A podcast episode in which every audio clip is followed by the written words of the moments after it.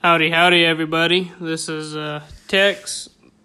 Man, it's been a while since I talked to anybody, but uh, definitely got a good, good episode for you this week. Power plant. Finally got power plant on this thing, and boy, did he uh, he brought the heat like always. That is uh, one hell of a funny man. I hope y'all add him on the Snapchat. He gave a Snapchat out. I'm not gonna look it up and throw it out either on the front of this, but you can add mine. Uh, that is T Y V A N C E eight eight Ty Vance eighty eight. All uh, all one grouping, one word. Anyway, we had some bad cell signal getting started, and so I edited out a lot of the splatchy parts, but as soon as we started recording, uh, I ran over a blowout on the side of the road and it blew out a back tire on my trailer. We were loaded, I had 14 mama cows on that trailer. We were hauling into uh, Hereford. Of course, I'm going to start hiccuping when I'm trying to do this damn thing. Anyway, so I got up to the scale house and I lost all signal power plant. Well, he kept going on and he was talking about some real good stuff. So listening back to it, I heard both sides of the conversation, and it was basically unlistenable. Because I was like, "What? Can you hear me now? What? Are you there?" Then he was saying the same thing back to me. So I edited that out, but he touched back on it uh, the second time around. So I think it'll make sense to everybody. Anyway, real proud of this podcast. is a damn good one. So I hope you enjoy. Come on, Big. Holy shit, I just ran over a big old blowout. What's going on now? Blowout diaper, blowout tire. Ah, well, I blew over, uh, ran over a blown out tire and blew out my diaper. Okay. Anyway, can you hear me good now? Why in the world is it saying that I'm not?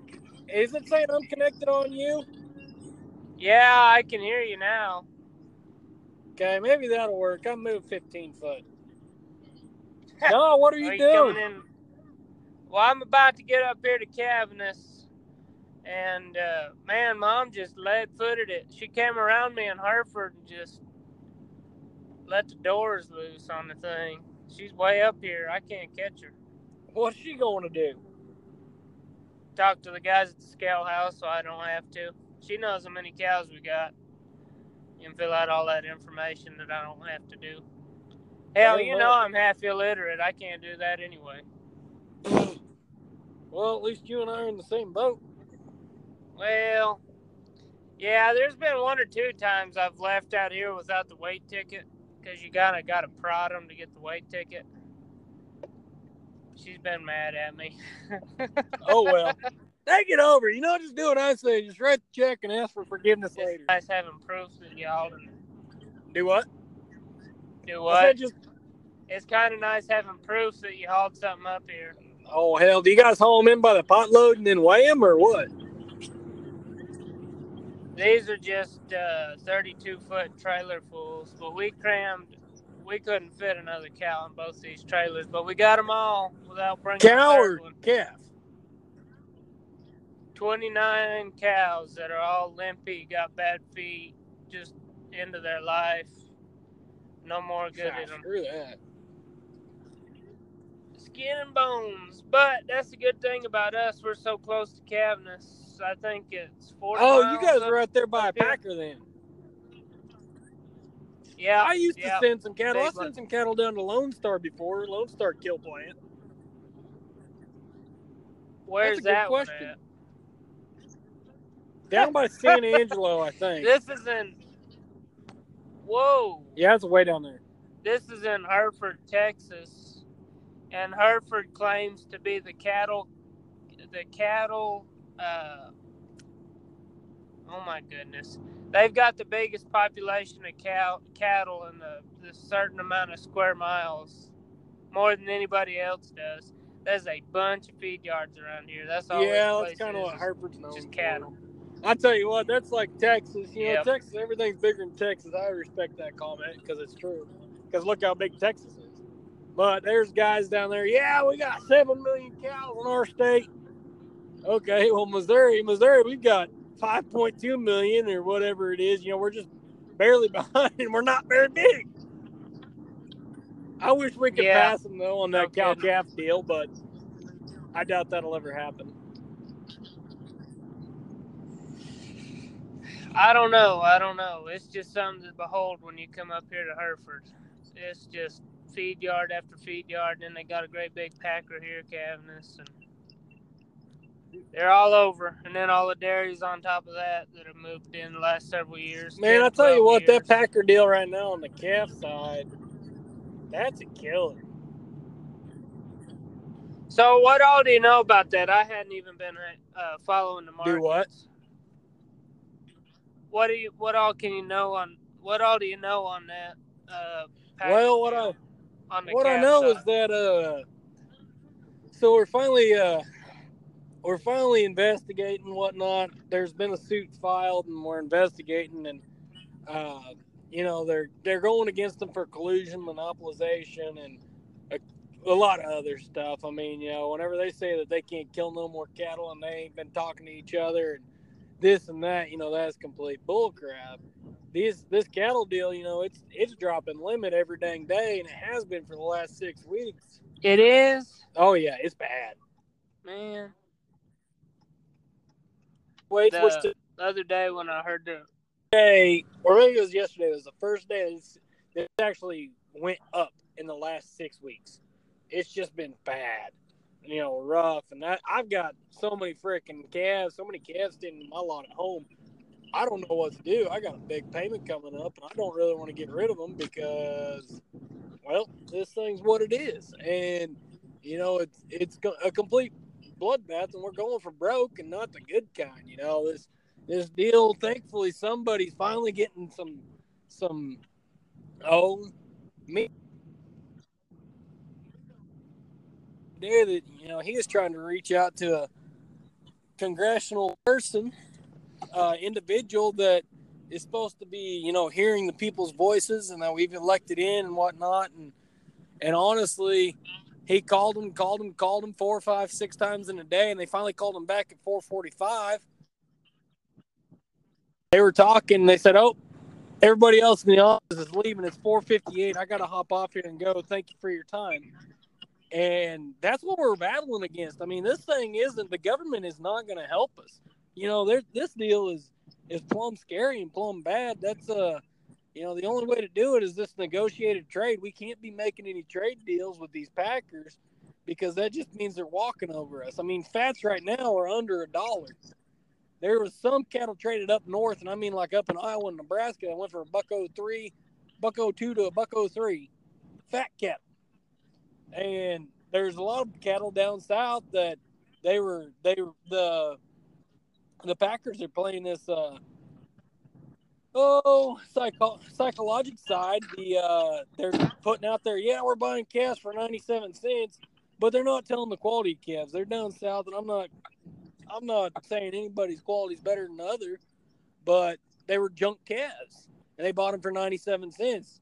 And you know that that average is right there at ninety cents to or ninety nine cents to a buck right now. And what needs to be happening is these guys need to be getting into some into some groups and con, some consolidated groups, which are all around, and putting their cattle on there and really sticking to their word, saying they aren't going to get rid of them if they don't have to. And you know, some of these cattle are getting a little bit big, but it's starting to weigh on these packers. I mean, it's honestly starting to hurt them because they can't get cattle. They can't. It's we're finally somewhat sticking together, but we've got to grit our teeth and take the lashing a little bit longer. And to in order, and I mean, whenever I say a little bit longer, I mean another month or two.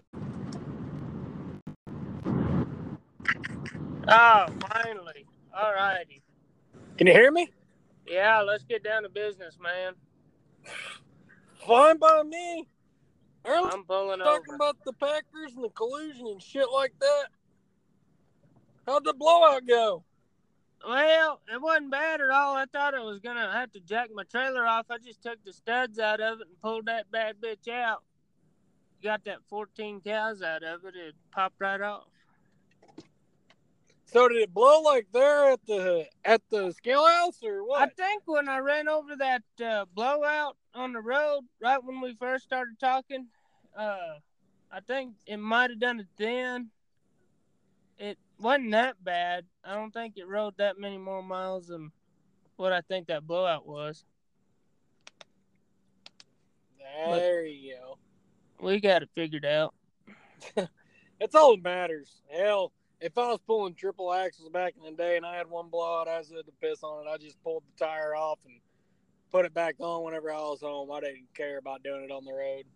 Yeah, this still it's a long ways from the ground to hitting anything. It won't.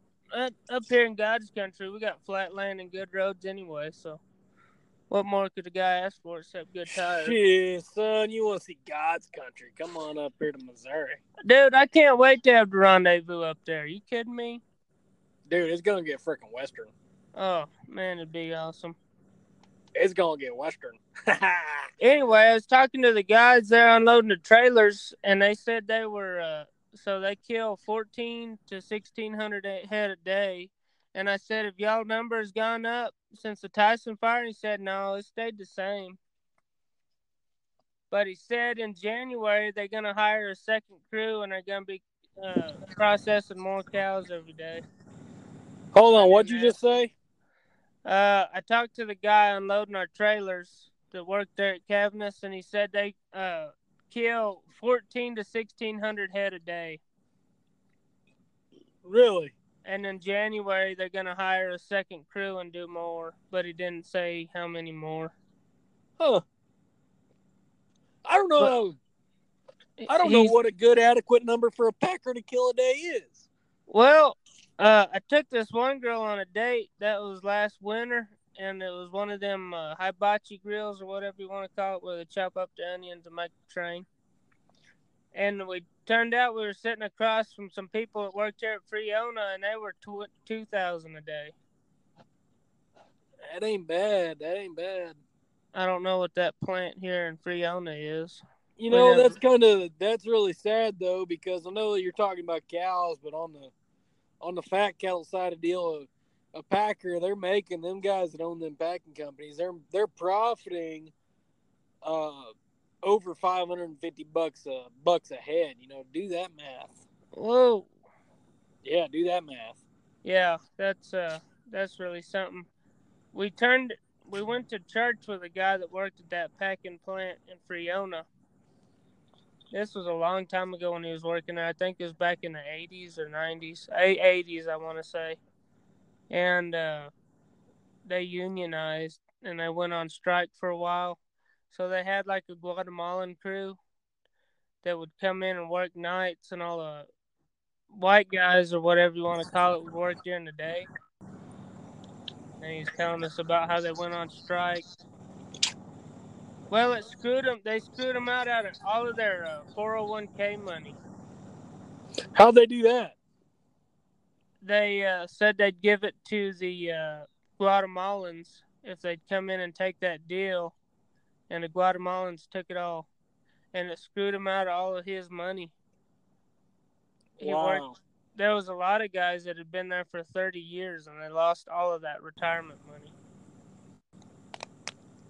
Just completely screwed them over. And they did a lawsuit and it never it never came to uh, through fruition. I think maybe it did and they didn't get very much money back from it. There you are. Well, you keep cutting in and out something awful. Well, I got three bars in LTE. One more would be perfect. I'm there at four bars in LTE. I don't know. I think it's just this freaking app. I know. I'm starting to get pretty pissed off at it. Yeah, I'm gonna put an anchor ad up at the front of it too. yeah. Make them, make them watch it. Shit. yeah, for the people at home, we've been trying to do this podcast for a little bit, or do a podcast, and the damn app wouldn't let us record anything on it. And that's why we hadn't had any podcasts up. The damn app's been crashed. Master. Uh, both of them. Remember that was last night. We were trying to call Evan and the governor. Oh yeah. What's And- that governor been doing? No, no, he hadn't even been in the group lately. I guess that was more than last night that we were trying to do that. But he's got the funniest story. I'm trying to get. We're gonna wait too long between when it happened and now. By the time we record, it'll never be good. Ah, they can always be good. Yeah. He was cracking us up when he called me at three in the morning or like two in the morning for sure. Right after, well, he told it went on during the day. He called me at like three in the morning on the group, and my phone went off, and I just answered it, and he just started laying into me on the deal. It was hilarious. He sounds like a hoot. Is he gonna He's- be there at the rendezvous? I bet he will. I'm gonna have to meet this guy. We need to set up a damn time because I I'm ready to go whenever y'all are ready. Hell, I'm baling my last bit of hay probably this week, and uh, I don't give a damn, honestly.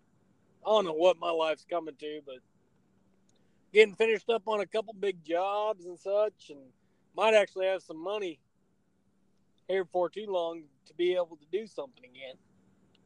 Oh hell, I'll buy you a pack of beer. I appreciate that.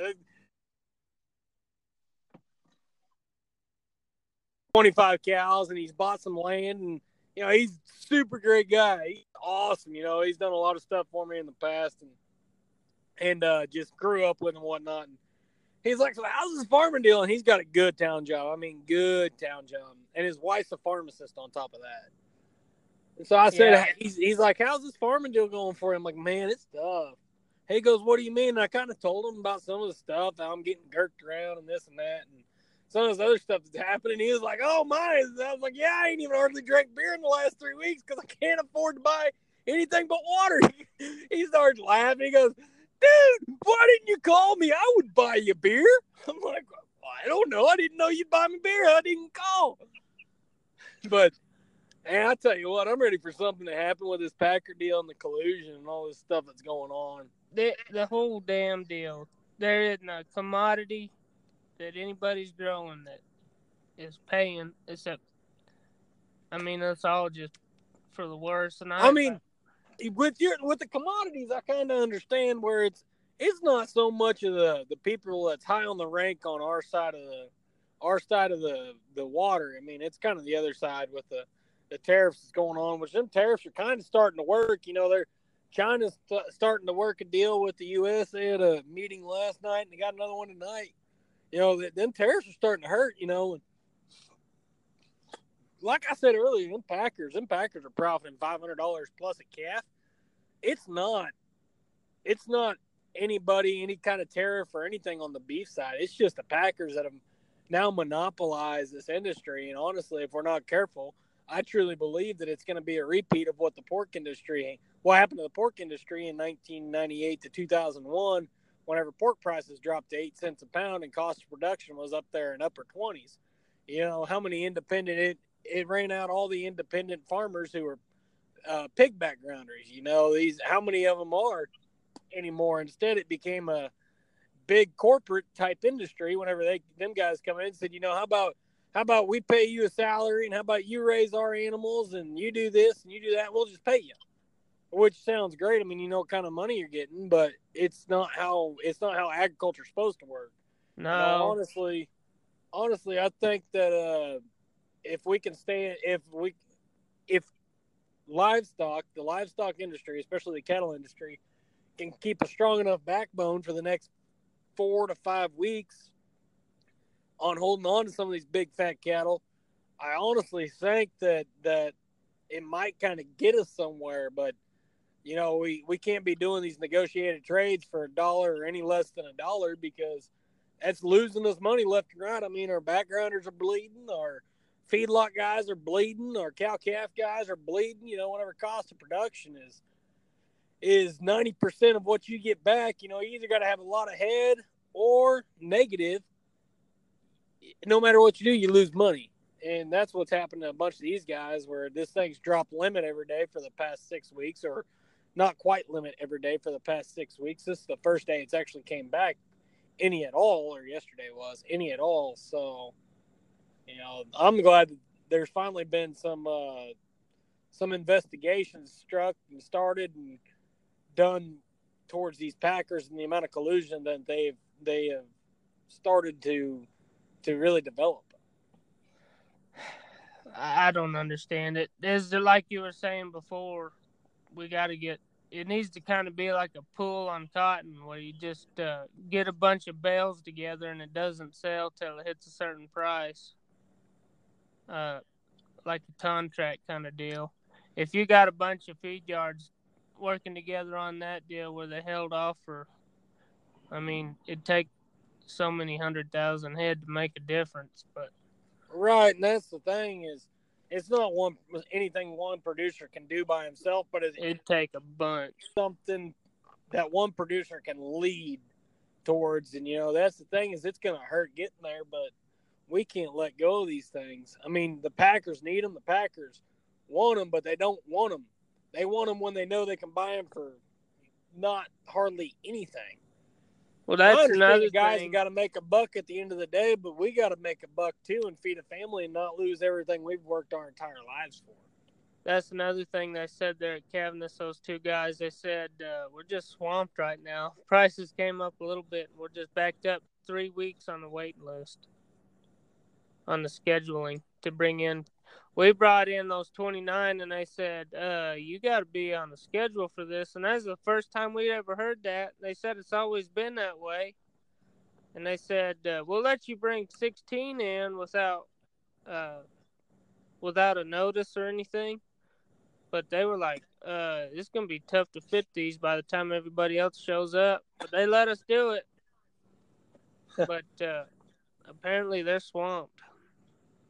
Yeah, this uh, you know what it is is it's unfortunate. It's a lot of these uh, it's a lot of these guys are just they're they're culling herds. I mean, they're either getting out, they're doing something. Well, know. it's so damn dry in our area too. You can't afford to keep anything. That's what our deal was. All ours that we held off, they were either a little late catching AI, they had bad joints. Well, a lot of them were 12 years old. No kidding. 2007 2008 models, some sixes. Uh, but yeah, we hauled out a bunch that w- didn't even take AI, but they were bred, late bred.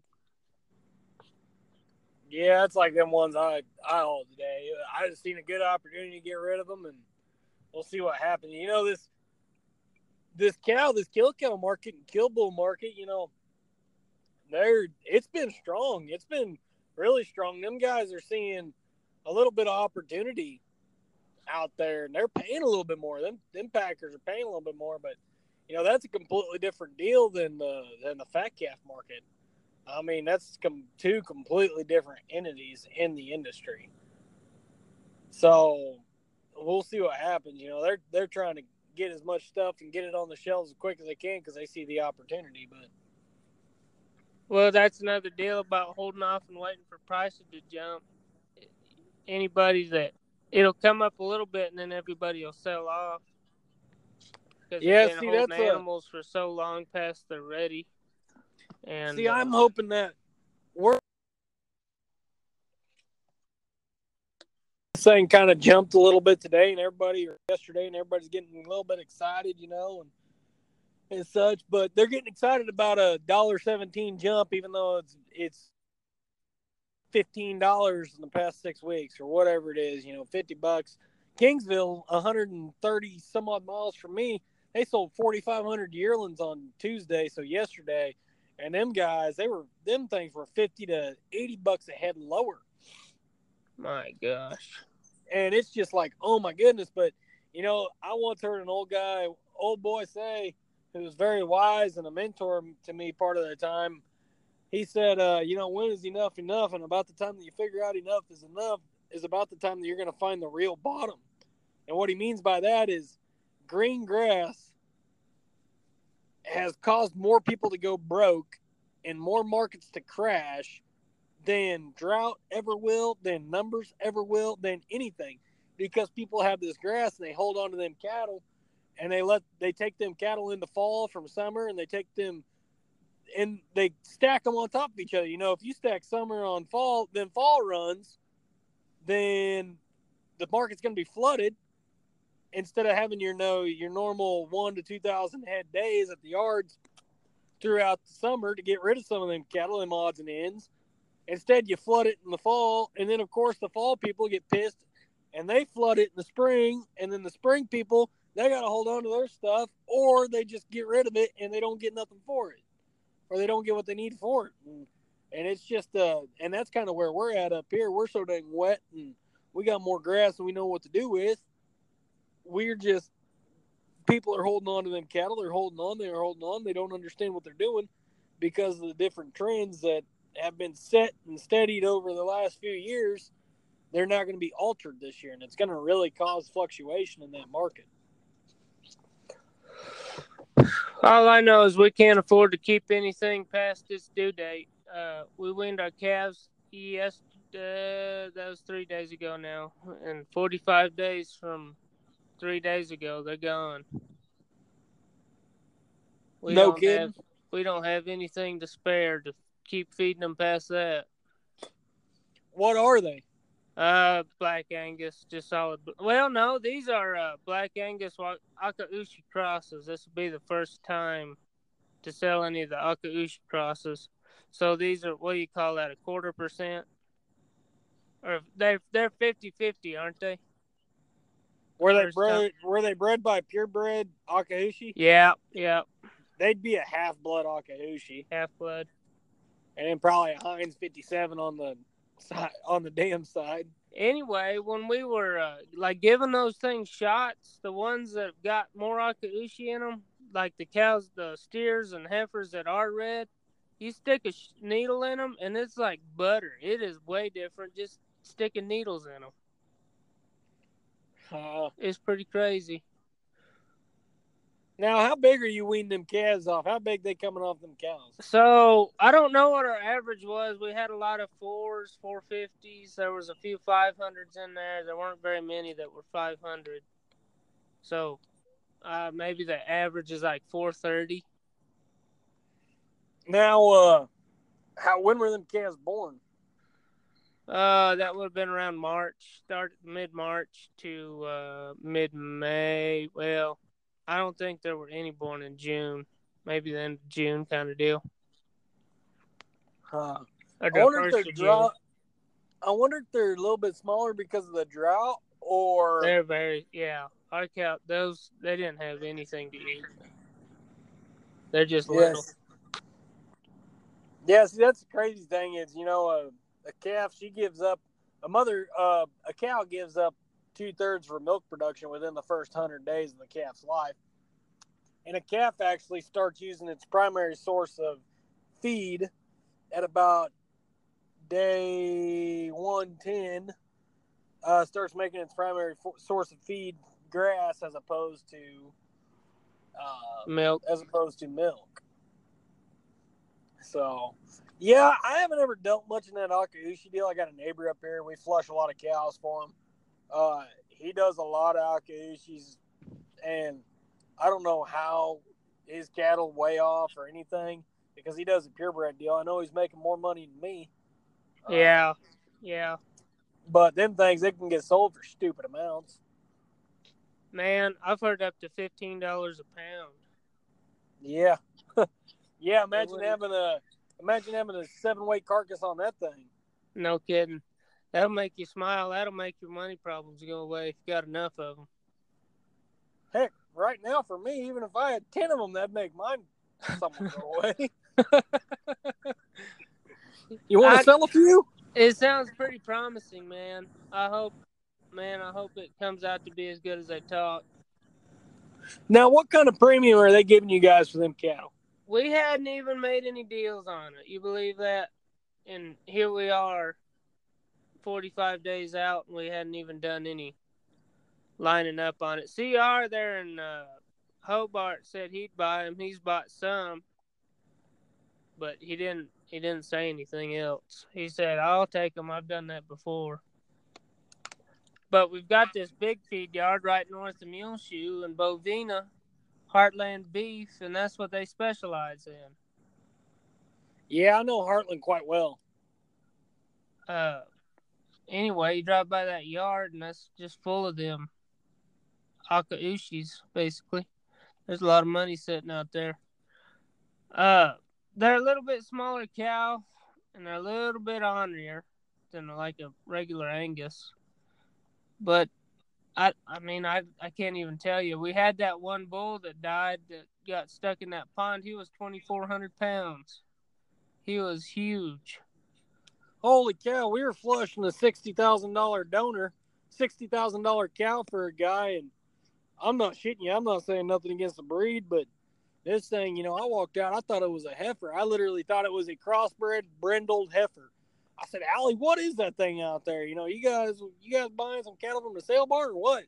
She goes, what? That doesn't look like sixty thousand dollars. I said, whoa, whoa, what? You're killing me, Smalls. That's sixty thousand dollars. That don't look like no new truck. That looks like a rundown old grandma. Man, that's something, isn't it? It's yeah, it's something. It's stupid what these people pay, like those semen farms. Pretty crazy. Yeah. I don't. It's now I wonder if they're paying. I wonder if they're paying, you know, that ten bucks a pound or whatever. If they're paying that through, uh, oh, through the Packers, or if they're paying it through just the program that they've started. I don't know. I don't know anything about that side like I should. And like I said, we hadn't even sold anything, so it'd be hard. like, yeah, I wish get, I knew some of the. I wish I wish we could come up with some prices, or you knew some prices because I've worked a couple deals with a with a guy buddy of mine up north with uh, U.S. Premium B. No, no, no, no, no, not U.S. Premium. Uh, gosh dang it, they're up out of Oregon. They do a lot of Akaushi, uh, beef 360 maybe. I'm not sure. Anyway, anyway, that's beside the point. Uh, and he tried to get me to buy a few pot loads of cows, and the deal was going to be, you know, we're going to buy these pot loads of cows, and he'll buy the calves back from me for a 20 cent premium over market. Uh, and I just sat here thinking, you know, I sat and I thought, you know, if my cows, if I can wean seven weight calves off them, how much is it really going to improve my my income if I'm we- weaning a calf that's 300 pounds lighter or 200 pounds lighter, you know? And so I don't know. I don't I don't know what it is. I know the mama don't have to work near as hard, but I'd love to have I'd love to have a oh uh, not gonna say a pot load because I can't afford a pot load, but 20 25 of the things to grow out and go kill up north or something Yeah. sometime and and really see some of that kind of big money. But I don't know. I guess all it takes is money up front to buy them. Well, that was our deal. We just uh, that Mister Man, he got a we got he stayed a year and a half on here over here with us before we even bought him, and we took him up to Stillwater and got him collected at uh, REI, and uh, made a boatload of straws. I think three thousand straws. I think, I think. And uh, anyway, we bought him. Wonder what it cost uh, to collect a bull at REI. I know what it cost at other places, but I don't know about REI. REI is supposed to be about the best around here. Uh, oh, it's not that much. I don't think it's stout as shit. They say you can use half a straw, and it's good as no- it's good. Good. They don't put any junk in the semen. Uh, you see, Um, that's uh that place I took my bulls. I kind of had a. I went to the only place that had an opening, and it it wasn't my my place of choice, but it's where I took them. Well- no other option. That first stuff we ever had collected, we took them to Shamrock, uh, Texas, right on the border of New Mexico, right on the border. And that was what they did. They just blend in all that junk, and you'd get a bunch of semen that was par, like subpar, you know. And it was Yeah. cheap, like a couple dollars a straw. And you'd get a lot of straws back, but they weren't that stout. That weren't that stout. Yeah, see, these were, you know, they guaranteed you. I told them seventy percent motility, and they said, "Well, uh, seventy percent is about the best we can do." I said, "Okay, well then that's that's what I want," you know. And I guess we'll see. I haven't used any. I probably won't use any till fall, you know, December. So that's that deal that Shamrock semen. They were talking about just throwing all that away and it'd be twelve thousand dollars worth of semen that would be just thrown out the window. And we got to thinking about it. If like it's something like, uh, oh my gosh, that stuff has never gotten warm, and we've had it around for a long time, like five years. We've been working on it, and we've got a bunch of bulls that we don't have anymore. That semen that we really liked but you go, you work those cows four times, and you spend all that money on them, and then your AI contraception isn't even that good. It's like, well, what are you really doing it for? But man, I hate to just throw away twelve thousand dollars. Yeah, yeah. what's five the years of labor? Yeah, what's that Shamrock? I mean, I can't remember what that guy's name is. You show up there, like everybody talks about it, when you show up, it's just a little bitty hole in the wall. Uh, I really can't tell you the name of that place. But and then we changed our mind on that. The vet did too. He's like, ah, you need to just take him up to Stillwater to REI.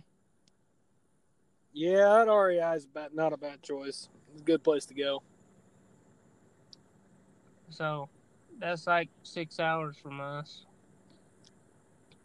Stillwater is about three hours from me. Roughly. Really? Yeah, it's not too bad. Huh. It's not uh, too bad. That's like I'm kind of wondering. I'm kind of curious. You're gonna retain any of them Pardakahushi heifers to be cows, yeah, or we'll keep all the heifers and sell all the steers. Uh, we do that anyway. We don't sell any heifers. Uh, and we don't even sell them as heifers as like breed stock. We keep them all. Uh. Oh my goodness! So we're gonna, so we got a spring herd and a fall herd, and our spring herd's gonna switch over to Akaushi, and then we're gonna have a completely salt, uh, black Angus herd. That just kind of hedge ourselves, you know. Uh, and we told CR that's what we were gonna do, and he said, "Yeah, that's definitely what you need to do. Keep one that's just black Angus. Yeah, that's what you need to do. You need to get some of my good Sim Angus stout bulls to run on your guys' Angus cows. I might trade you one Akaushi for uh, a couple bulls. I'll tell you what, you need to just sell me about 15 calves that you got we'll standing trade around. Semen back. We'll just trade semen. That... Well, that's the thing. I can't. I got myself in a market. I can't be. I can't breed my cows to anything else but my breeding stock. I mean, I'd love to, but honestly, I can't. You know, we, we got to keep the supply on the shelf, and it takes every bit of what we have to keep supply on the shelf. Yeah, really. Yeah, that's like, hell, that's like I wish I could say, yeah, find me 20, 25 of the things. I'll buy them at, you know, 45 days from now, and I'll feed them, but I don't know. If well, them hell, things were down for a rendezvous and take you a trailer load home. might, might. No, uh, there was a hundred and basically 155 calves that we weaned. So basically 50% of that would be steers. 75. No, that wouldn't even be 75. Maybe it would be 75. Hell, yeah, it'd be just over 75. So that wouldn't be too bad if they brought $5 a pound at all. If they brought Yeah. I mean if they're bringing 5 bucks a pound at half bloods. Yeah. We've been kind of hoping that's what they were worth. Yeah, I don't know what they're worth. That's a that's no. really is a good question though. Don't have. you need to let me know what they bring though. You need guys. You guys need to get yourself a deal worked out to figure out what the hell you're doing with them. No kidding. We've been I've been hounding mom about that for the past four months, and she's like, "Yeah, I'm gonna go talk to him. I'm gonna go talk to him."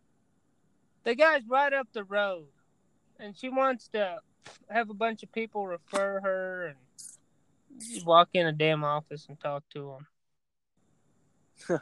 Drop a couple names. Drop a couple names. Anyway, our neighbor is the guy that got us started on this Akaushi. That's his three bulls that we bought. We bought that one old one and then two uh, 18 months old, 18 month olds. And uh, We didn't pay that much for them. Uh, so it was pretty cheap for us to get into the deal. Like I said, we went and got them collected for him because he didn't want to mess with any of that. And then we gave him a bunch of semen that was a part of the deal. Right. Yeah, I can't believe mature Akaushi bull is 2,400 pounds. He was 10 years old when he died. He came over from Japan in a straw. He And- came over as a straw semen from Japan. Yep. He was polled, and uh, that that was something real rare for him to be polled.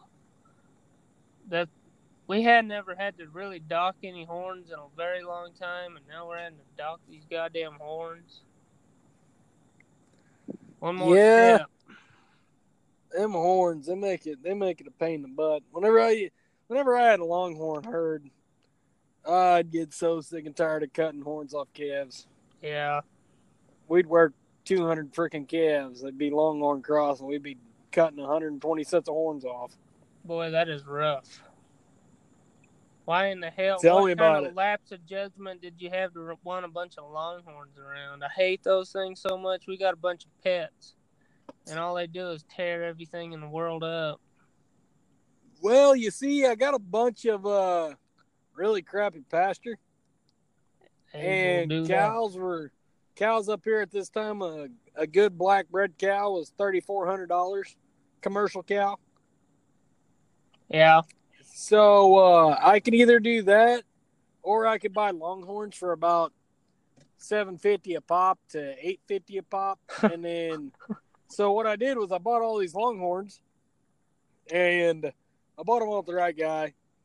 Went and ended up breeding them back to a Sim Angus bull, or Sim Angus bulls, and uh, these calves I bought the I bought the cows literally for seven fifty eight fifty. I weaned the calves off and it, I mean, it was just pitiful. Most pitiful calves I ever ever raised. ever weaned, they- ever. They looked like dadgum dairy calves. Anyway, I took these things to the sale barn and sold them. They sold for thirteen hundred and fifty bucks. It's like, well, this might be a profit making son of a buck anyway. wow. They were Yeah, paying it that was, for uh, polled longhorns, huh? Or you know, Do what? They were paying that much for polled calves.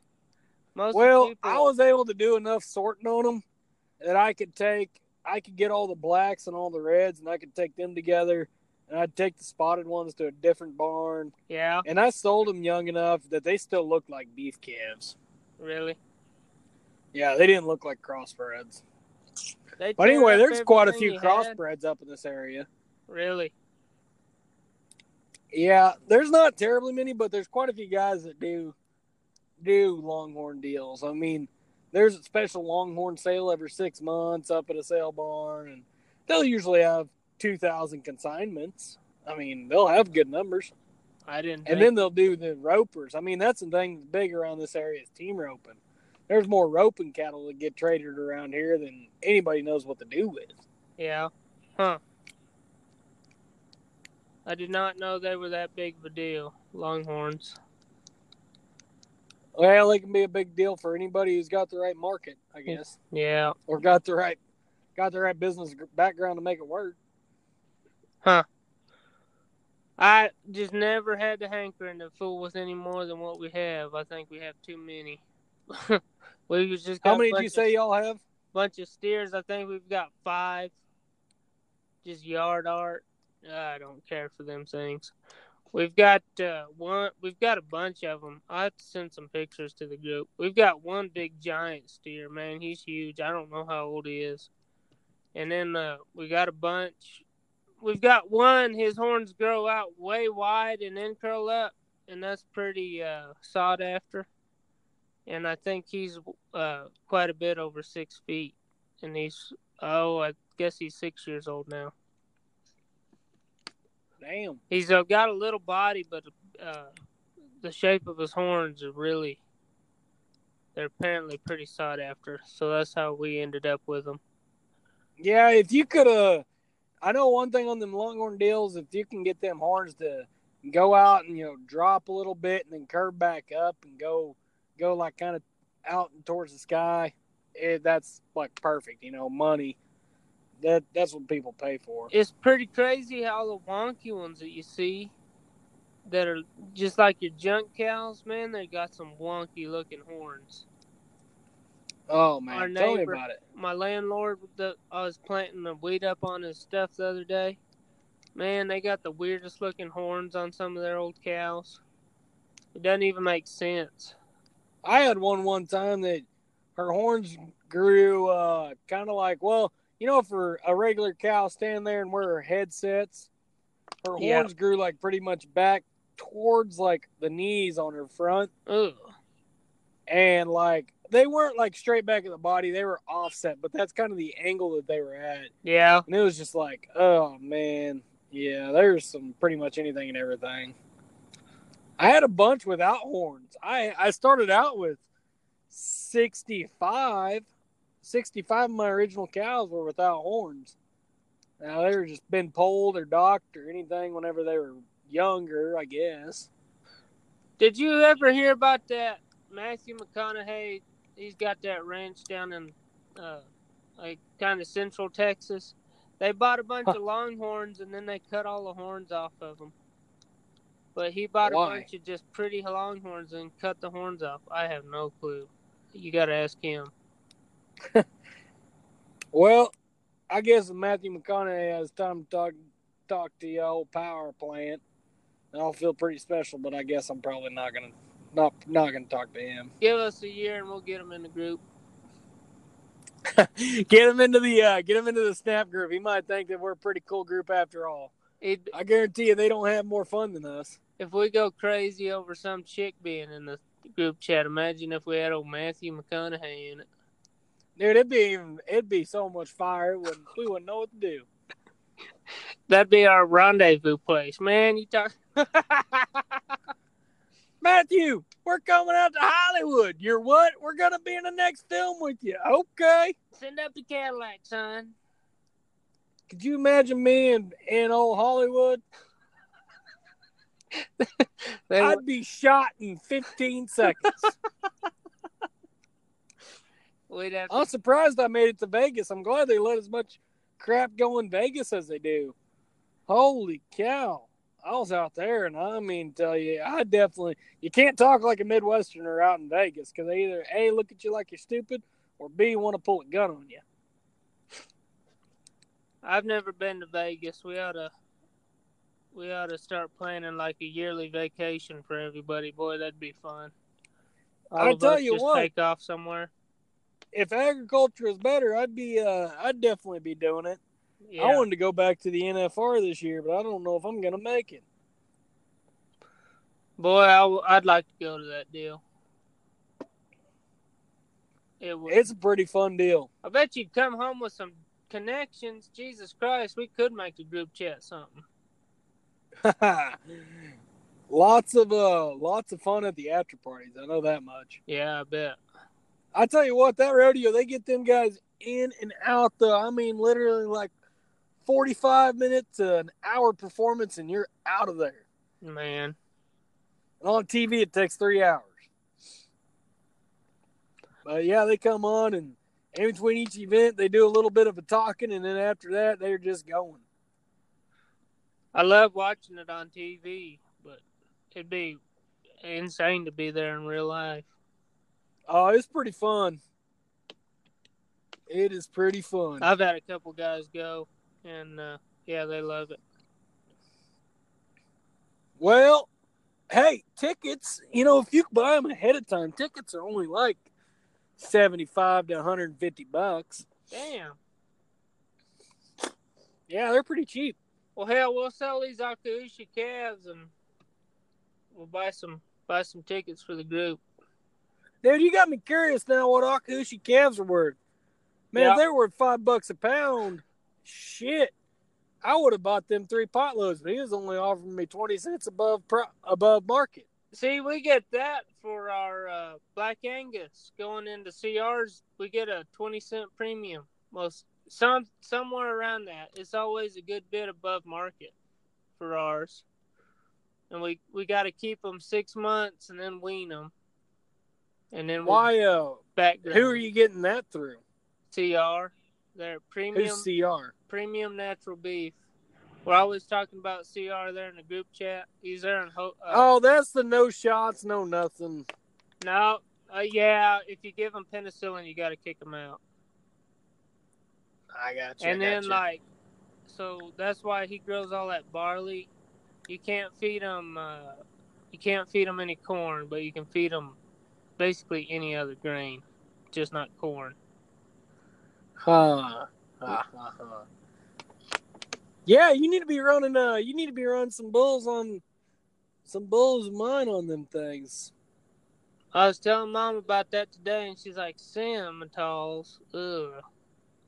No, not just Simmental. I mean, Sim Angus, Angus, and and Simmental. But mine, they look more like an Angus. Than they do Simmental. That's what I'm saying.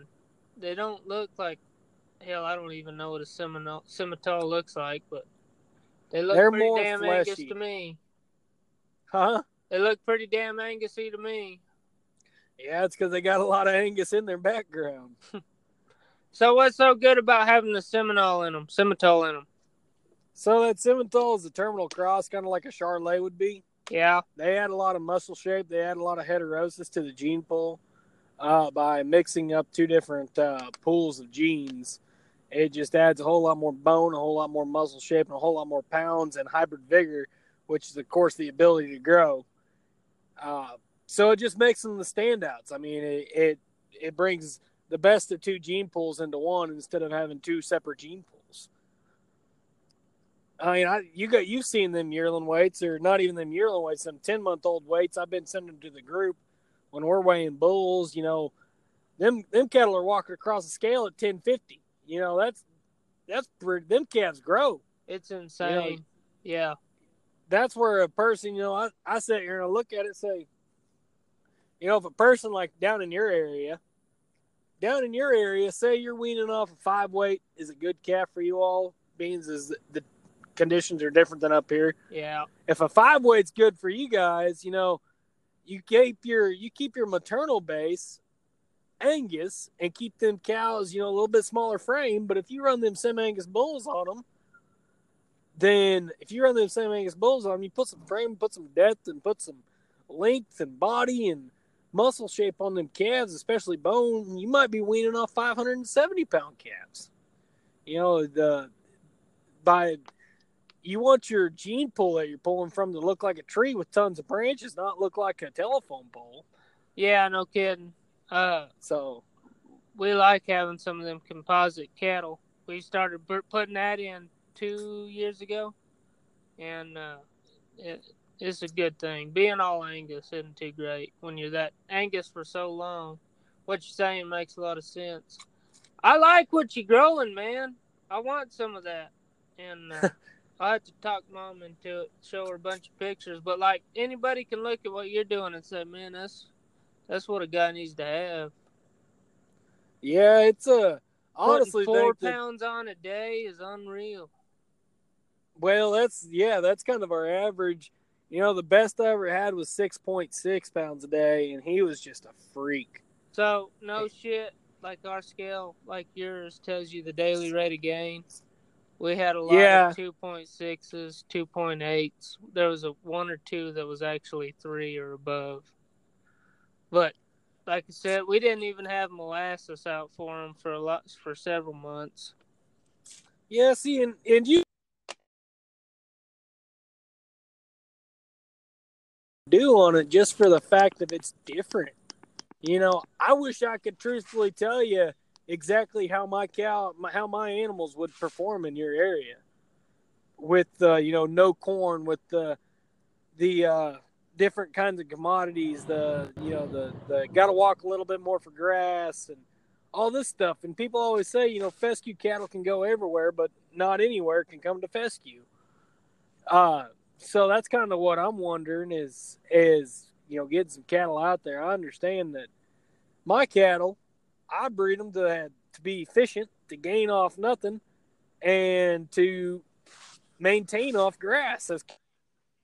You know, that's the thing. That's what I'm shooting for. Because heck, there's too many people in this world anymore that they they pay too much to keep their cows. And whenever I look at it, I say, does a cow have a gizzard? Know, if a cow doesn't have a gizzard, what does a gizzard do? A gizzard processes grain. That's why chickens have gizzards, and poultry has gizzards, not cattle. Cattle have rumens, which is to pro, which is to process forage. So I want my cow to do it off of grass. Now I want my steers, my bulls, and of course they're going to have grain. They're going to be a little bit more controlled because what does it take to, in order to do everything grass? It takes land, but in all reality, every farmer you talk to is landlocked. Granted, by the grace of God, I've gained a lot of land this year. It's still not enough to be able to test my bulls. You know, you're talking one to 200 bulls a year and then 100 to 150 heifers a year. And then you're talking your even your stocker calves, not even stocker calves, but your your calves that you wean, your coals that you background for a little bit, you know, 60, 90, 120, 140 days and ship off. You know, that, that takes a lot of land to do that, especially whenever you're turning over 1,200 animals a year. So I kind of make some exceptions on what I do to my cull cattle and to my test cattle, but the cattle that stay around here for a lifetime, they kind of got to do it off of uh, grass and very little grain input. How many years are you getting out of a cow up there? I figure your winters are probably pretty hard up there, but how well, many? It depends on who you ask. Six because they think they're past their prime, but if you ask me, unless that cow isn't raising heck trash for a calf, I'm keeping her. Or if she's Yeah. raising trash for a calf, I'm getting rid of her. Most of the time, I've got a lot of cattle running around this place that are nine years plus, eight years plus. Not going to So, say like- a ton, but I have a really young herd also. I mean, really got- young herd. Yeah, we've got a lot of twelves running around still, and we we even have cows going out to thirteen, and they still catch AI first round. And, Yes. Uh, There's take- a we take pretty good care of them during the winter, and when they come off the our little feed yard in the wintertime, they're very good, healthy cows. And most of the time in the summer, they're pretty fair too, except this year. I think we're gonna have to start feeding. Oh my gosh! I hope we can make it to November before we got to start feeding. It is such a long time of feeding cows. If you gotta, I really, it's always usually we'll start feeding around the last week of November, first of December and then you'll be done about the middle of May, first of May. But if we got to put feed them a whole nother thirty days on top of all that, that's a lot of feed. Yeah, see, uh, up here, I'm hoping to not start until January, mid January, but I don't know if that's going to happen. I gained some pasture as of today, and I'm going to move some cattle to it and really lighten the stocking rate load on some of my conventional pasture still. You know, I say conventional, they're continuous grazing uh, pasture still, but my, my pastures that I'm doing my rotational stuff in, that's they're gonna look like they're gonna last, you know, into January, and then I'll only be feeding until March fifteenth. You know, so that won't be too bad, I don't think. But, No, that's a lot different than us. Yeah, see, our winters are pretty harsh. Not gonna say pretty harsh, but they're harsh, but not terrible, terrible. We just have a lot of mud, and up here, them cattle if they have to wade in mud so long, oh my gosh, it just tears them apart. Just tears them apart. It makes them not last near as long because they, they their bodies just get worn down quicker. You know, Yeah. that's where that's where I I don't dry lock cows or anything of the sort. I keep them to where they can get out and move, and you know, I unroll hay in multiple different spots every day, every day because there's so many benefits to it. Plus, it keeps your cows where they don't they aren't tracking up one place too much and creating a mud hole. Yeah, we need to. I wanted to build a bunch of our pens out and expand our deal, but we ran out of money to waste on pipe. But uh, we need to make some more pens. We've got a lot more cows that we're keeping every year, and uh, we need to lessen our. You know, we need some more square feet. And Yeah, if you, uh, we need a lot more bunks. If you guys are keeping seventy five heifers a a season. Good lordy. Well, yeah, 75 out of a herd. Like at my house, there's 120 something heifers at my house just from last year, what we grew in 18. And uh, we're growing like crazy, but we can't feed the damn things. Yeah, see, that's kind of that's kind of what I wonder is, you know, a person needs to cash in on some stuff at some point in time. Yeah, wait until they're way old and then hauling off like 29 of them. That's a long return, but well, I don't even know about that. I mean, the cow loses so much value. You think of whenever you're talking about profitability and ranch and yeah, we just you know, all these cows off for like 80 cents a pound.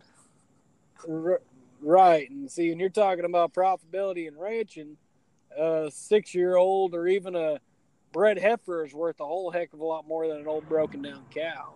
Yep. You know, and if, if a person has the time and the money to put themselves into position to either cut off an age at like seven years or older, or the seven year old cows, or even half of your bred heifers a year, or a third of your bred heifers a year, or something, you know, get some of them premium quality, price wise type cows to haul out of here to to just bring in more revenue because you know it's about profitability and wait until they're all worn out, broken down isn't always the best option.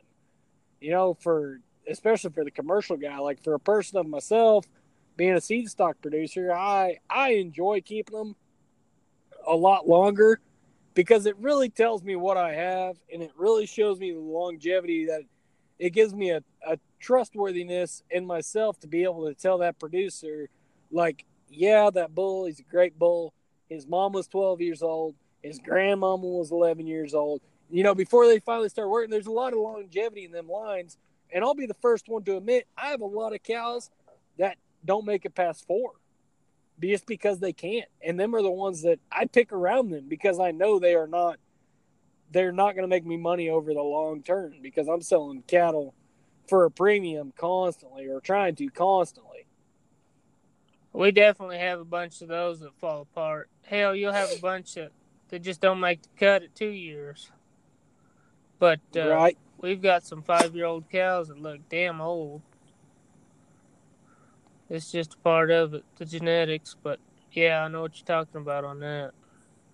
Yeah, that's like you know, I say the trustworthiness, and I say here, and I tell you, yeah, I'd love to see how my bulls do down there, but my biggest fear would be sending you sending you the biggest badass bull I got and him falling apart. Yeah, because uh, we've done that before. The conditions. Yep. We uh. But how do you know where they fair wear without trying it? yeah. Uh, like I told you, we were on that phone call so, about a month ago and we bought a bunch of bulls that were grown in a feed yard and turned them out on pasture.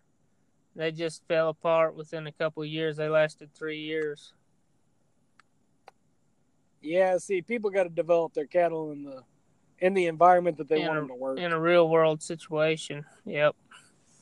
A lot of those yeah. bulls got sold off to a semen farm, you know, but the guys, the ranchers, man, you can't do that. Right, and that's like I was telling saying in the group earlier about about you know bullets valued at fifty thousand dollars or sold for fifty thousand dollars at one point in time. Yeah, it's it's worth that because somebody paid it, I guess. But at the same time, the person who owned it, the only reason he's gotten cattle to bring as much as they are, and this is the rule or real corrupt world of the the breed associations anymore not breed associations, but but the the industry is a lot of people can get their cattle to bring so dang much because they they pass out so much money. You know, it's a trading game, and it's a game that I don't play, and I'm sure people probably think bad of me because I don't play it. But I buy what I need and I use what I need. I'm not going to go and give you ten thousand dollars just so you in return will give me seven.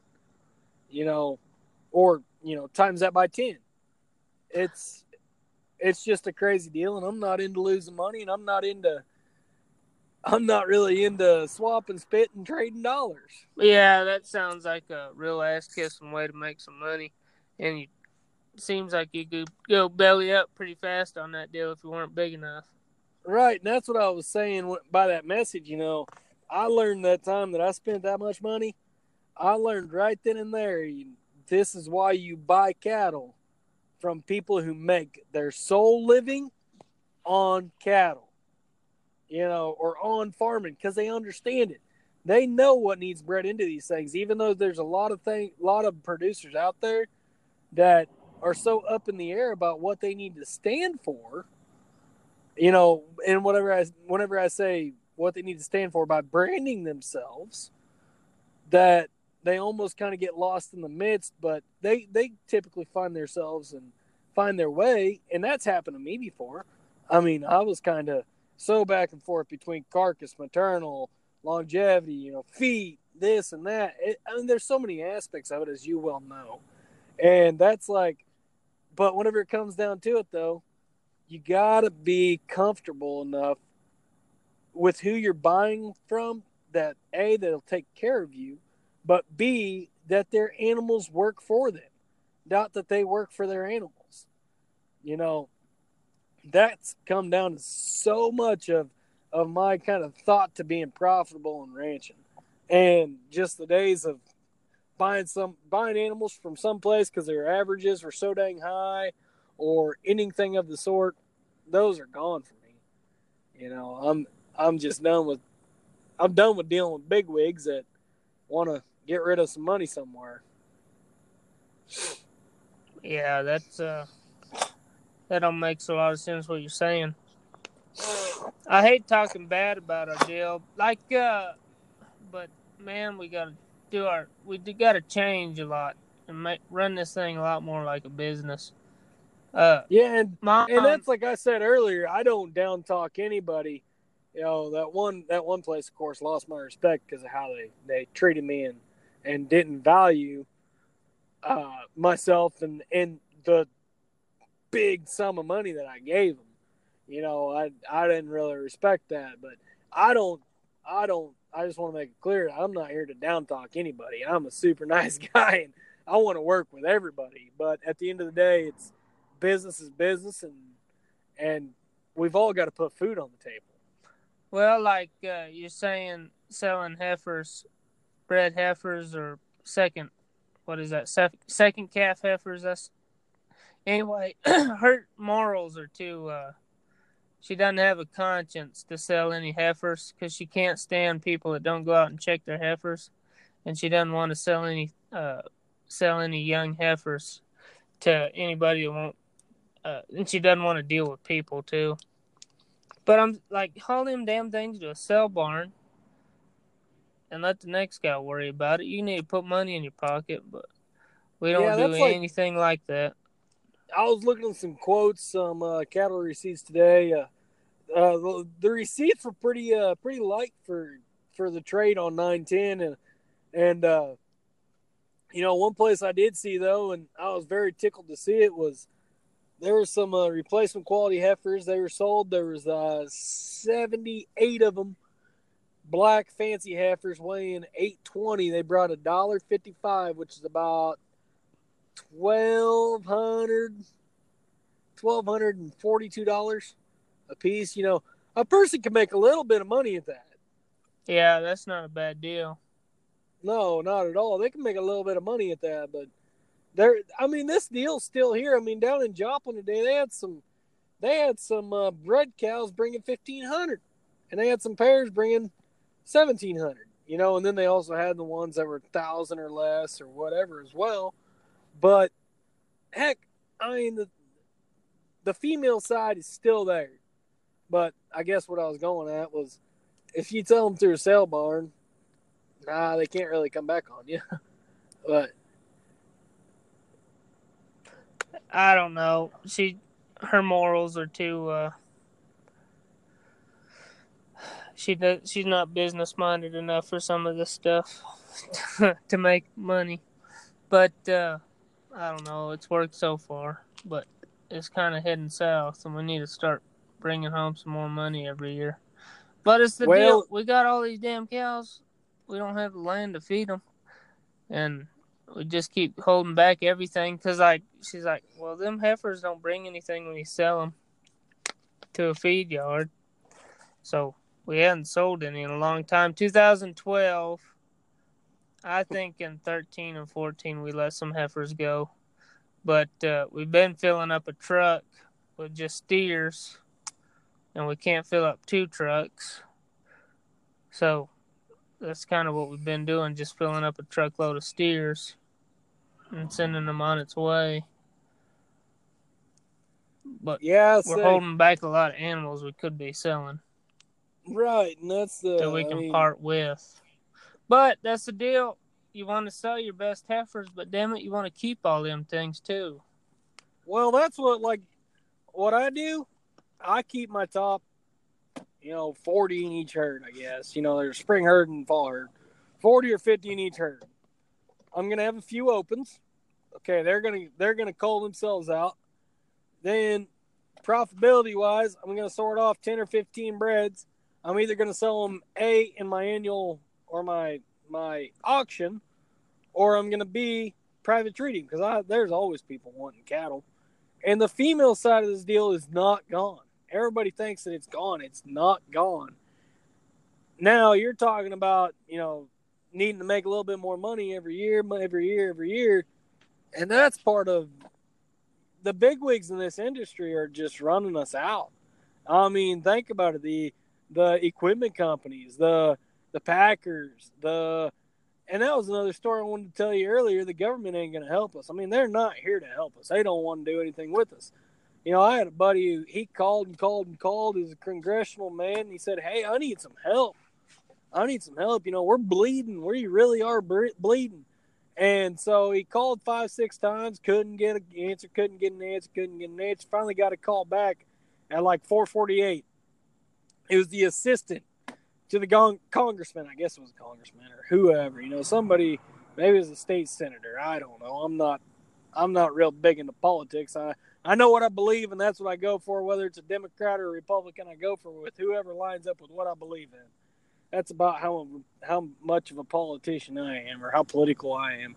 Anyway, the guy's assistant calls him back at 448. He talks for seven, eight minutes and says, you know, what's your concern? What's your worry? I'm writing it down on a piece of paper, this and that. And the guy's in mid sentence, and the guy, the assistant goes, Sir, sir, sir, I'm sorry, I'm going to have to stop you. It is 459, and everybody is leaving the office, and I got to get out of here too. Thank you for your time and appreciate it. Bye. It's like, what in the hell? They are not here to help us. They don't give a damn about us. You know, we got to do it ourselves. One hundred percent, yeah. And we're too. This all this trade war stuff is so much bigger than us. How you can't even do anything about it either without their help. And they don't want to help you. They don't care. You're not a big Right. enough voting base to to matter. Right. That's like See, the that's deal in uh, California. They've got 49 uh, Senate seats, I think. I think. No, they've got 49 probably House seats. and House two seats. Senates. and they've got one guy in the. House that is actually pro ag. There's like two that are a little bit sympathetic, but there's only one that does anything for all all of California agriculture. Versus, Yeah. and you got 49 guys up there. They do not. California's completely alone on getting any help over there. Yeah, that's the thing. It's just going to run us on the ground. You know, that's uh, you know, and these I would think that these equipment dealerships would would uh really see that you know the purchases of this new equipment is it's slowed down. I mean, it has to have. These things are not these these commodities are not bringing anything. Our crop is not bringing bringing anything. You know, why don't you? You're making plenty of money. Why don't you uh, lower your prices a little bit. You know, the big wig, you've already made your fortune. Lower your price a little bit and help us out. I mean, we'd love to have the upgrade on com- equipment, but if we can't afford to go and spend one hundred and fifty thousand on a tractor, we're not gonna. You know, that's the and everybody now they're like, well, you can just lease one from us. You can lease one, yeah, for what eight thousand dollars a year? That's still a chunk of change. I'd rather oh, I'd rather make a twelve thousand dollar payment a year than to lease one for eight thousand. Yeah. Well, and that's the deal. So, like, we went up there to the John Deere factory, and you see all the stickers on those new tractors about going to every country in the world, damn near. Well, a lot. They were going all over the world. It doesn't matter if we're hurting. There's somebody in the whole world that's ready to step up and pay that price. I mean, yeah, it slows down, but they've got such. They got the whole damn world they're selling to. Somebody's gonna pay that, and uh, like it's all they can do to keep up with demand kind of deal for the most part. It Yeah. it's a lot bigger than us. Like several years ago, the combine market was shit, and uh, just because we're hurting, like Dad said, in the '80s, there were new tractors that just sat out on the lot at all these dealerships, and they didn't even move, and the price never changed. There, these corporations are so uh, concerned with their stock value. It, be damned to us. It's, it's all about what their stock's gonna do. Yeah, and see that's the crazy thing to me is not only on the equipment side, but you know, our John Deere up here, I don't know about your guys' John Deere down there, but our John Deere up here is hundred and five dollars a shop hour. And I got a mechanic, one mechanic that's my neighbor and another mechanic that is my sister's neighbor. And we're both I mean, we all drink together, we all talk, and I say, you know, what do you get paid? If you don't want to tell me, I respect that. That's okay. But what do you guys get paid in there? He goes, dude, you don't want to know. I said, no, let me know. What what do you guys get paid? He goes, man, we're making anywhere from thirty to thirty-two dollars an hour, and then them them temps and them techs, they're making, you know, low twenties, upper teens, low twenties. I'm like, gosh, dang it! Like, that is literally a sixty-six percent margin, which is crazy, or sixty-six percent markup, I guess you should say. I don't know how to say it, but That's, anyway, uh, I don't know I mean- what our labor is. I'm sure it's probably around yours. I'm sure it's all pretty much the same. Uh, I don't know. You guys might be more expensive down there because you got the bigger equipment. You know, them stripper balers, them things are, them things look nice. yeah. Uh, I'd love to run one of those. I want to come down for for Dude. So I'm bad. telling you, come on down. You hell, you don't even have to be feeding. I'll be feeding cows. You can come sit on one, motherfucker. Run that thing. it's a lot of fun. Those things drive like a Cadillac. It's unreal. How much How fast those will one of them one of them run down the road? 17 and a half because they're carrying so much weight on that back axle when it's folded down. You got to run real slow. And the header has to be on it to go that fast. Like if you take the header off of it, so it's not, uh, so you got even more weight on the back, it'll only go four miles an hour. No shit. Yep. Damn. Yeah, I'd love to come down. I'd love to get the. uh I'd love to have the opportunity to sit on one of them things, shoot fire. I'd love to run one. I think it'd be awesome. It is a lot of stuff to wa- look Not at. very many people watch. in modern day America can say they pick cotton. Yeah, strip cotton. Dude, we got to go see what Bull does. That guy, you talk about cotton farming. The cotton he grows is unreal compared to what we do. I want to go What's see What's the uh, difference there? water and uh, Water. mo- mostly water. Where's he at? How far is he at from, or how far is he from you? four hours, right at four hours. He's not very far past the state line. He said the other day he was like seven miles across the state line into New Mexico. Or was it eleven? Oh, New Mexico. New Mexico. I mean Texas into Oklahoma. He's there in Altus. say, but he's in Oklahoma. Yeah, yeah.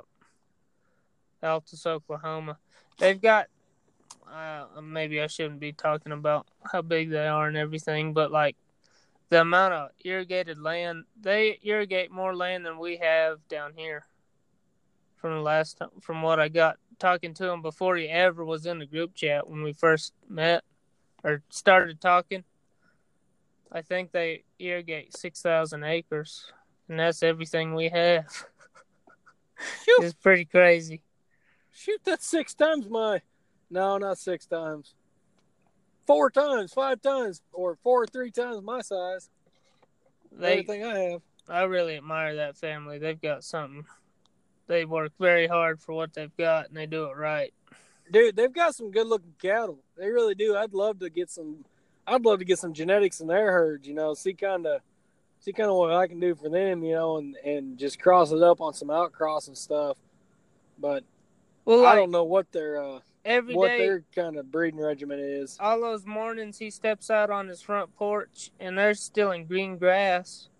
And then uh, Boots, he doesn't have any green grass at all. We don't have any green grass, but that guy's still got green grass. It's the damnedest thing. Right there where the up and down the river where they're running all those cows in that floodplain. I guess Yeah, that's how what far it is. is old, uh, How far is Boots and Bull from each other? aren't they like thirty miles apart or something? Really? I didn't know that. Forty. I know they talk about that one town, but I don't know anything past that. Yeah, I've been up there a couple of times to that Hobart and Altus. When we go to Hobart, we drive through Altus, Hobart, as they say it. I don't know. I really like it. Like Hobart, it's like 558 people or something. It's it's very little, and it's declining. Dude, But- that's like my uh, my hometown. Seven hundred. I like Hobart a lot. It's a cute little place. Mine ain't. It's just full of meth labs. Got a I'm lot sure of meth labs up Hobart is.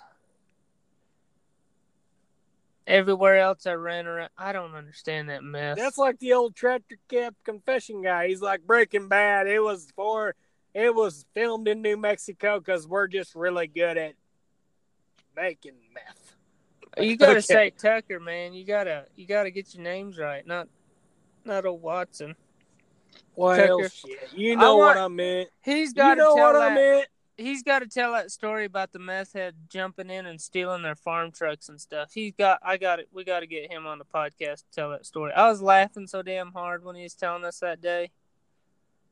Were you around when he told that story? Yeah, he was about how they stole one truck and then stole a green truck and took all And the shit from one truck and threw it in another, and then they parked that truck down the road. And oh, Everything he got out of, he just threw the keys out into the field.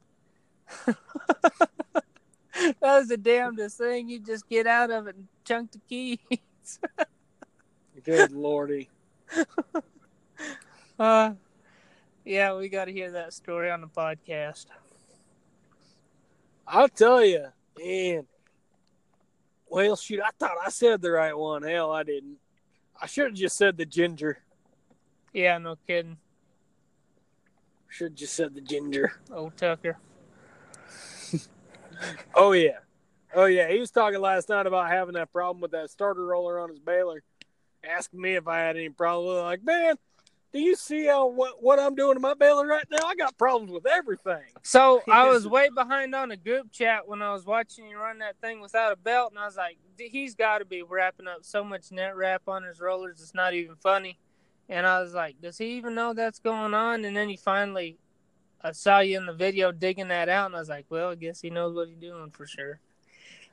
But I don't know about what I'm doing for sure. talk about a yeah, damn I'm- headache getting a bunch of that net wrap rolled up. Oh heck, it's whatever. I don't care. I'm just I'm just trying to limp my way through.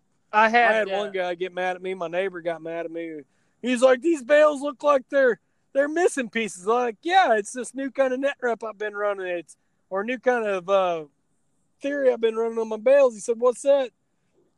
I said, "I've been running half twine, half net wrap on all of them." He goes, "You've been doing what?" I said, "Yep." He goes, "Why?" I was like, "Because I got a belt missing." What? I don't see no twine on them things. Like, cause it's not. There's no twine on it. It's a joke. uh, But I yeah, had, it's a pain in the butt, but we do it anyway. that last year I had that round baler. We had grass spurs so bad we'd always had grass spurs, but like those grass spurs would tag that twine out and you'd mess up, you know. Anyway, I'd always get twine up there on that very top roller where it opens up, where the when your uh, when your gate opens up, that very top one that slacks all those belts. Uh, I'd get up there with a torch and melt all that shit off because it'd be there'd be so much of it. And I caught my belts on fire one day, and not a big fire, but I put a big old hole in one. Yeah, I just top up with a knife, with a knife, and just start cutting on that stuff. That's way too smart of thinking. That's way better. Just use a torch. Well, I'm the other telling day, you, we got to change this podcast around to like insurance confessions because I'm gonna, we're gonna get so screwed over on our insurance talking about this stuff all the dude, time. my insurance tells me I'm a liability on a daily basis. Dude, it's not even funny all the things we need to be talking about on this thing. You're gonna, it's gonna come back and bite us in the ass so bad it's not even gonna be funny. I'm already broke. I don't care. Come get it. It's wore out anyway, just like your poem. pretty much, pretty much. That's like, man, I don't know what to do, but yeah, my insurance really does tell me I'm a liability. They're like, we don't know. You're about you. Your your rates need to be super high because you're a liability to us. I'm like, thank you.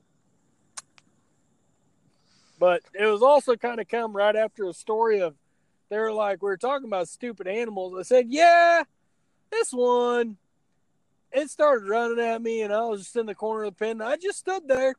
They're like, you just stood there. I was like, yeah, I just wanted to see if it hit me or not. what? I'm like, yeah, it did. It hit me. It really hurt. They're like, well, what'd you do? I said, I got on top of the gate and I started hitting it. Well, what do you mean? Well, I started hitting it and then it jumped on top of me, so I fell off. And they're like, you're kidding me, right? I said, nope. And that's whenever they said, you're literally a liability to us. Like, I'm like, well, what are you going to do about it? You get my premium every month. They just kind of laughed. I had a cow run me up a gate uh, this afternoon. Believe it or not, I can jump pretty high when I need to. My little short legs. it put a fire under your ass. I wish I had a. I wish I could, we can get a video live streaming right now. Uh, we uh we were working cattle this spring. My neighbors they're 80, 80 plus years old, and I help them with everything. I mean, I look after their cows as well as my own, and they got about hundred and sixty cows. And anyway, this old cow she getting hot headed one day, and the old boy steps in there, and she took after him, and you know my old bullfight herself. I'm like, oh crap, I seen it coming, so I hopped in between her and him, and I tapped her on the face, tapped her in the eye, and she came running after me, and I went to bail over the fence, and she threw me over the fence. I landed on my back, and the other, the other guy, his brother, goes, wait, wait, hold on, hold on, let me get my phone. I gotta get a camera out. Hold on, and I'm trying to get this cow. Robert, Robert's standing there. She goes, he goes, well, I didn't want her in that pen. I wanted her in that pen. So of course you get up there and you're trying to push this cow, and all she does is turn around and want to fight. Yeah. And I'm just like, oh man, you know. So I hop in front of her, and what I'm gonna do is I'm gonna just get this cow's attention. I'm gonna take off. I'm gonna run. I'm gonna jump over this fence, right? Back in the day, I could jump pretty dang high. Nowadays, uh, uh, I mean, like used to have 38 inch vertical. Now I got like, it feels like seven. I don't know if it was 38 or not, but I know it was pretty high. Anyway, it feels about like seven. So I took off running. This cow came after me, and I waited until she's about two steps from me. And there's a little walk-through gate right next to the fence, or right next to the gate that she needed to take a left out of to go out to the dry lot. And I got to that gate, and I jumped. And I mean, I was going to clear it, and all of a sudden, my legs didn't make it up high enough, and my kneecaps caught that gate. I did a oh. flip landed on my back. My hat went flying. She hit the gate, busted the gate open. I took off running again. It was literally like off the sandlot whenever you seen the dog Yeah. chasing the old Rodriguez kid. It was Yeah. like, my goodness, what are we gonna do? So I ran in, I ran, jumped into the back of the truck, and she took off down the highway. Well, that's one thing we do not tolerate is a ornery cow. We get rid of them things so fast. There's no, those things don't make you enough money to justify you getting some kind of doctor bill or you getting knocked out of work for a little bit. Right, and see them. That's like this morning I was loading cattle for my neighbor. You know, he he's selling out of his fall herd, so I got the pasture. I was loading cattle for him, and this cow he walked into the pen. She stuck her head up, and I was like, "Wayne, you need to get back." And he's sixty nine years old. I said, Wayne, you need to get back. He goes, Look, you're young, you're agile, and you're really good at what you do, but don't tell me what to do. I said, Okay.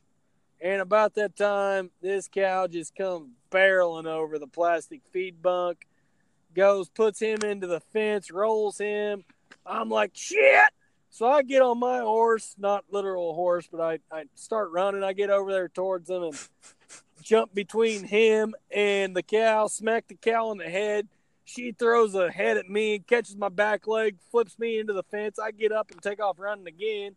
Wayne's trying to scurry up the alleyway to get out of the way, and I'm trying to get away from this cow, but keep the cow away from him. I tell you what, it was a Western show, let me tell you. Oh man, I cannot stand crazy cattle.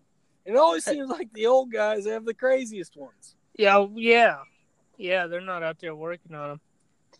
Yeah, and you'll always see that head. There'll be a big old mob of them, and then there'll be that one straight head come up, looking over everybody, and then she'll run out the middle of the mob, coming for you. Oh yeah. Never fails. She's just like, let's go. But that was Yeah. like one time I was loading some fat cattle. My neighbors, the Selvey boys, they uh they they feed out a lot of cattle and they'll sell uh 140 fats a year. Well, one time we couldn't get these things to load, and they were only sending like 15. So Robert was like, we only had a ground or didn't even have a ground load. We just had a little a little 32 foot trailer, 36, whatever it was and couldn't get him go up the alleyway to go and loading this thing. And I said, you know, this is some bullcrap. And Robert Robert thought out this great idea, and I said, okay. He said, you know, you're going to get in there and you're going to run, and you're going to run through the trailer, and they're going to chase you up there, and you're going to jump out the escape door, and I'll shut the door behind you. Okay, sounds like a great idea. Let's do it. You know, I was kind of young, a little bit fast, and so I hopped in there, and of course, you know, here come old 1281 just trucking along after me, you know, 1,280 pounds of pissed off beef coming. I'm like, oh boy, oh boy. So I take off running. I make two little quick cuts. I'm headed down the alleyway, jump through the trailer, jump into the trailer, run, run, run, jump through the escape gate, and all of a sudden, I look back and Robert's looking over his shoulder talking to his brother, and here comes the steer out the dang escape gate after me. I said, Robert, and the steer comes, he's coming after me, and all Robert goes is, You better run a little bit faster if you want to outrun that thing. I said, You're kidding me, right? And literally, I am running down a main highway. We live not next to an interstate, but right next to a main highway that connects Missouri and Kansas. And there's Yeah. traffic all day, every day. This thing's out on the highway, seeing re- its reflection in people's cars, beating the crap out of other people's cars because it thinks it's fighting something. Oh man, I tell you what, it was awful. But I outran it. I, I made a couple quick moves and could get get around it. Shoot fire! I'll never forget that. You better run a little faster if you want to outrun that thing. We uh, this was several years ago, back when we branded our neighbors' calves. My granddad was still alive, so I mean it was like 2009 or something like that. Anyway, the most wild calves you ever saw. He wouldn't cut these things, so they were like 600 pounds, just big giant, meanest animals you ever had. You'd load them in a trailer and they'd just shake the trailer apart, kind of deal. Well, we brought them down to our house to our good pens, kicked them loose, and uh, this is before we had big pipe gates. We just had those little panel gates everywhere. Well, these sons of bitches, they just dented the gates up to where they wouldn't even work. They busted them all through. We were working calves, and we had to have two by fours. Because these calves, we'd let them out of the chute, and they'd come back on us, and you'd whack them on the head with big ass two by fours mean, ornery animals. We told them we uh, we we're not gonna work your calves anymore. so he'd hire a bunch of cowboys. They talk about being hard on your animals doing that, but man, Yeah. this guy's all of his cows just plumb wild. He wouldn't ever go out in them till it's time to work them. And it's like, yeah, you can't do that. man, I I hate when people are that kind of rancher. Yeah. I take a great deal of pride in keeping my cattle calm to where they'll work for everybody. Well, like ours, you get right up through them. You never think twice about walking through a big herd of them when they're running through gates. You just split the herd, you know, like Noah, and yeah, uh, you don't ever worry about them. And it's so nice being that way. It's how it needs to be. And when you got a doctor a calf or something, I mean, you go getting a calf feller and they'll come running up to you, see what's going on, and blow a bunch of snot in your face. But there's a damn good chance you're not gonna get run over and blasted. yeah. I tell you, there's no better feeling than rolling out a couple bales of hay in a long line, seeing a 100, 125 bred cows or pairs or whatever just just lined up on both sides of that hay over a winter month. I mean, there's no better feeling. You can walk down the middle of them, you not have a problem, not get Yep. hit, not get nothing. Yep. And get up close to them and see anything that might be wrong with them. Read their damn tag. They're Yeah. not running away from you. Oh yeah, oh yeah. There ain't no two ways about that. But hey, man, I don't want to be a party pooper, but it's about one o'clock up here, and uh, I've been up for a long time. I, I was ready to get off this thing too. I think we got how many like eighty-seven. minutes and then another twelve, so we got a lot. Oh yeah, oh yeah. But hey, that'll work. All right, I'll see you tomorrow, Hot Shot. Good having you on right. Power Plant. You want to give your Snapchat out or anything? I mean, if you want to see some pretty Western stuff on uh, that happens on a daily basis, go ahead and give me an ad. It's at the Dylan Kale, T H E D Y L A N K A L E, at the Dylan Kale. Give me an ad. Do whatever you want. I'll talk to anybody if you want advice. If you want just to have a good old conversation or just to see a couple good laughs every day to brighten your brighten your day, you better just type that into the old username, find me and add me. You'll never see a funnier story than what Dylan put. Oh shit! Than what Power Plant puts up every day.